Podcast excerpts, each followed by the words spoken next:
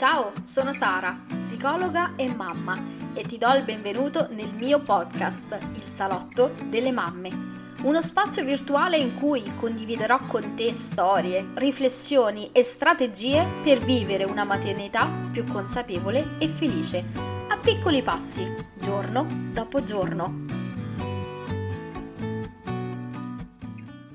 Ciao e benvenuta o bentornata nel salotto delle mamme. Manca sempre meno alle vacanze di Natale. Io ormai ho iniziato il conto alla rovescia perché per me segnerà l'inizio della mia maternità, ma sarà anche l'occasione per godermi maggiormente il tempo con i miei bimbi e soprattutto per preparare le ultime cose prima del parto che da da da da sta iniziando veramente adesso a manifestarsi la paura del parto, sempre più evidente, sempre più importante quindi sento sempre più il bisogno di un pochino ritirarmi nelle mie stanze interne e intime, eh, soprattutto per iniziare veramente a prepararmi mentalmente mentalmente e fisicamente riposandomi sempre più e eh, che poi con due bambini, diciamocelo, riposare. Che cos'è il riposo con due bambini? Soprattutto poi a casa durante le vacanze di Natale, poi i miei figli decidono di nascere 15-20 giorni prima dalla data presunta del parto, diciamo che è giunto un po' il momento anche di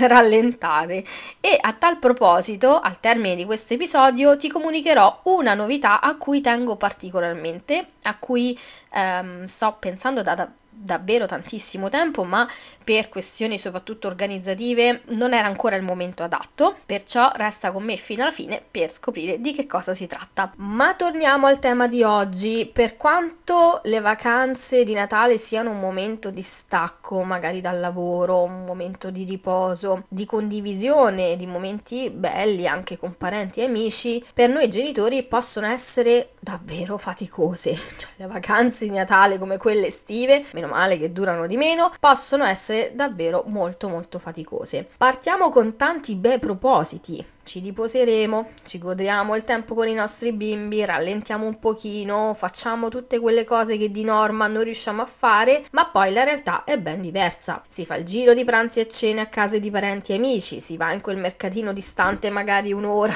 da casa nostra, uh, shopping sfrenato per acquistare gli ultimi regali di corsa, cucinare magari per tante persone e poi si arriva al 6 di gennaio che siamo più stanchi di prima. Magari tutto questo ti piace e ti capisco perché piace un po' anche a me me. Ma se così non fosse nella puntata di oggi, vediamo insieme cosa puoi fare per goderti le tue vacanze di Natale, perché puoi scegliere oggi come vivere le festività, quali tradizioni di famiglia portare avanti e puoi scegliere anche a quali e a quanti pranzi e cene partecipare, chi vedere, dove andare, senza che qualcuno te lo imponga come avveniva quando eri piccola. E per farlo credo che sia importante introdurre il concetto dei confini, di quanto sia importante porre dei limiti. Sul mio profilo Instagram ne parlo spesso e anche nel mio libro che si intitola Anche i genitori nascono ho inserito un paragrafo ricco sul tema dei confini e ho voluto fortemente inserire approfondire questo argomento perché spesso quando pensiamo ai confini sembra che dobbiamo chiuderci all'interno di un recinto in cui non facciamo accedere nessuno se non quei pochi eletti forse. Altro pensiero comune sui confini è la paura di dire di no, la paura di essere scortesi, maleducati quando poniamo un limite. Pensiamo che in quanto genitori dovremmo porre dei limiti solo ai nostri figli attraverso le regole e quando magari il nostro figlio non accetta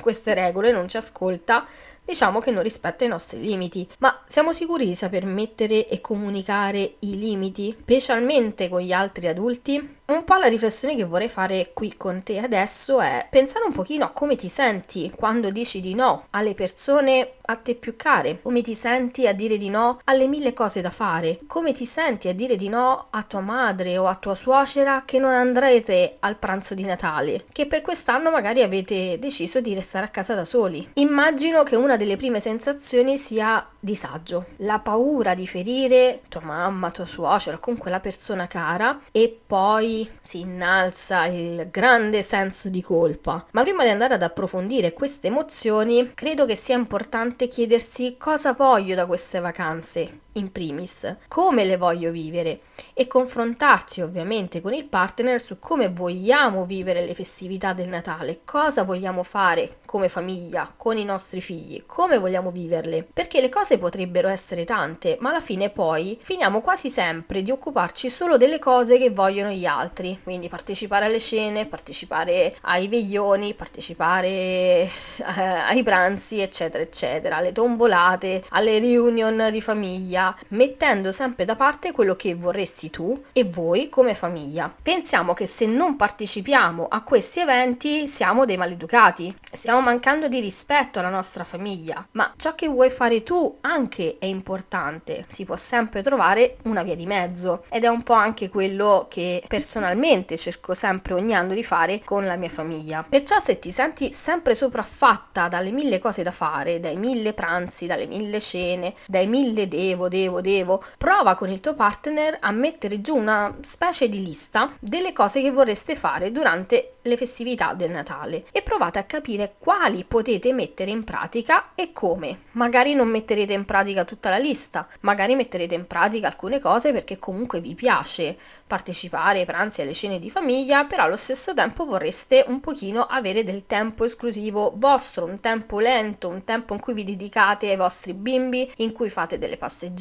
in cui vi rilassate a casa sul divano a guardare un bel film di Natale mentre mangiate la pizza o magari altre cose che vi piacerebbe fare insieme. Una volta che avete stabilito cosa fare e come, arriva secondo me la parte più difficile, ovvero gestire quel senso di colpa e quel disagio nel dover comunicare magari ai tuoi genitori o suoceri, per ipotesi, che quest'anno avete deciso di pranzare a casa vostra da soli con i vostri figli e che magari li raggiungerete per il caffè o per giocare insieme a tombola. Quello che ci preoccupa in questo caso è il modo in cui reagirà la persona coinvolta, che è una persona a noi cara, potrebbe farci sentire in colpa dicendo magari anche frasi come ma come mai non volete venire? Ci saranno tutti a pranzo, a cena, non vedono l'ora di rivedere voi, la bimba, i bimbi, eccetera. Oppure potrebbero esserci frasi molto più incisive, molto più forti, del tipo che gli state rovinando il Natale e qui il senso di colpa si innalza sempre più. Ho parlato in diversi episodi del senso di colpa, ma in sostanza noi ci sentiamo in colpa quando non ci sentiamo in linea con i nostri valori. Perciò in questo caso sentiamo di essere maleducati o di mancare di rispetto ai nostri genitori, suoceri, se decidiamo di non andare al pranzo di Natale con tutti i parenti, perché ci stiamo allontanando da un valore per noi importante come quello dell'educazione e della famiglia. Ma quello che proviamo è davvero senso di colpa oppure potrebbe essere altro? Oggi sei una donna o sei un uomo, e saluto anche i papà, quei pochi che ascoltano eh, questo podcast, che ha dei valori ben chiari, che ha dei bisogni, che può decidere cosa fare e cosa non fare. Non siamo più dei bambini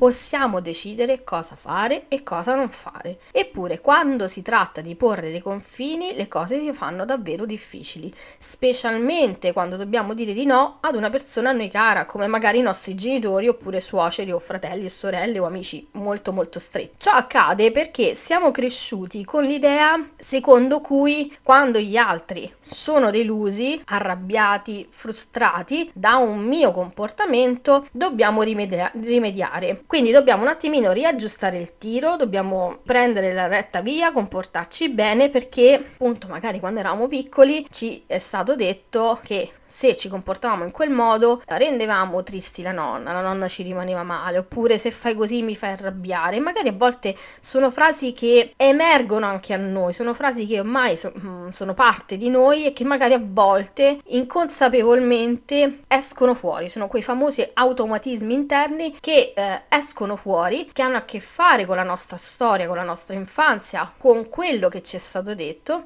e che magari oggi vorremmo lavorare su queste frasi e quindi possiamo già partire da questo facendo attenzione a, a come noi reagiamo davanti magari al saper dire di no, a saper porre eh, noi stessi in primis i confini, non tanto con i nostri figli, poi magari di questo ne parleremo più avanti eh, all'anno nuovo, però partiamo da noi, partiamo con l'osservare noi, i nostri comportamenti, perché poi tanto di quello che noi oggi mettiamo in atto, tante fatiche che noi oggi mettiamo ancora avanti, importanti hanno a che fare con la nostra infanzia e con molta probabilità le mettiamo in atto anche con i nostri figli. E sono quegli aspetti su cui noi vorremmo lavorare e ogni giorno. Ci lavoriamo e già solo compiendo questo eh, passo di consapevolezza rispetto a ok io mi comporto così perché effettivamente quando ero piccola mi veniva detto che se mi comportavo in questo modo poi la mamma, il papà, i nonni, i zii, i parenti, chiunque era ci rimaneva male. Oppure si arrabbiava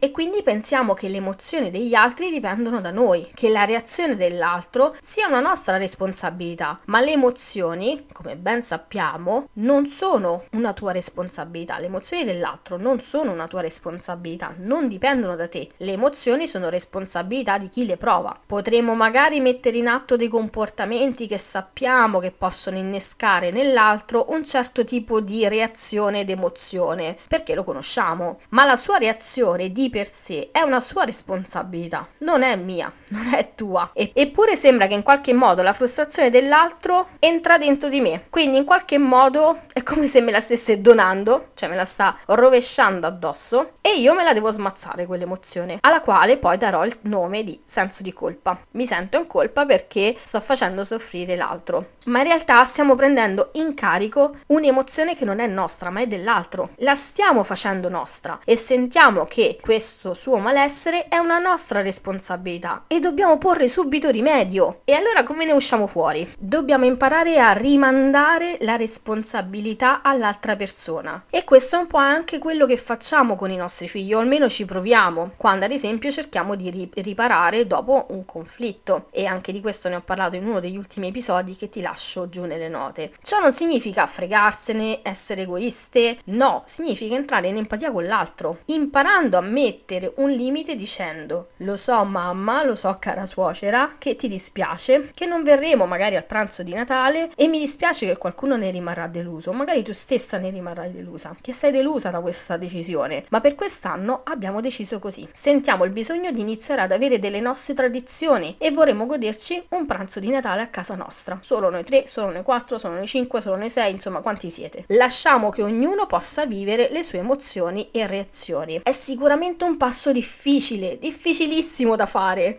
Lo capisco bene, anch'io mi trovo in queste situazioni e insieme ovviamente a mio marito è davvero faticoso. È faticoso perché subito emerge quel senso di colpa, quella paura di deludere il genitore rispetto a quanto noi abbiamo deciso. Perché non fa piacere a nessuno che gli altri siano delusi dal nostro comportamento, dalla nostra scelta. Ed è davvero scomodo porre dei confini perché magari siamo cresciuti con l'idea che siamo responsabili responsabili delle emozioni altrui. Perciò abbiamo paura di deludere i nostri genitori, i nostri suoceri, i nostri amici. Abbiamo paura che una nostra scelta possa intaccare la relazione con queste persone per noi care per noi importanti. Ma se oggi senti il bisogno di cambiare rotta, ti invito a fare un piccolo passo affinché tu possa fare ciò che vuoi davvero fare e non ti senta più obbligata a dover fare determinate cose per non deludere gli altri. Non sarà facile, te lo dico già, e nel pacchetto includi sempre che qualcuno